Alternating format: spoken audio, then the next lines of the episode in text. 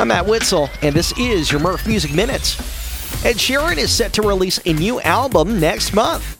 Sheeran, who only put out his last album back in May, is already lining up for his next studio effort for September after he wraps up his mathematics tour. During his set in Minneapolis on Saturday, he teased that autumn is coming and I will see you soon. Nicki Minaj is giving fans a taste of her new music off her forthcoming album Pink Friday 2.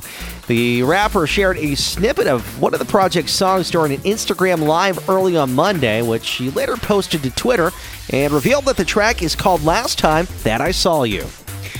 And a new Guns N' Roses song titled Perhaps accidentally leaked this weekend via those digital jukeboxes that are found in bars. Perhaps would mark Guns N' Roses' first new music since the 2021 singles Hard School and Absurd.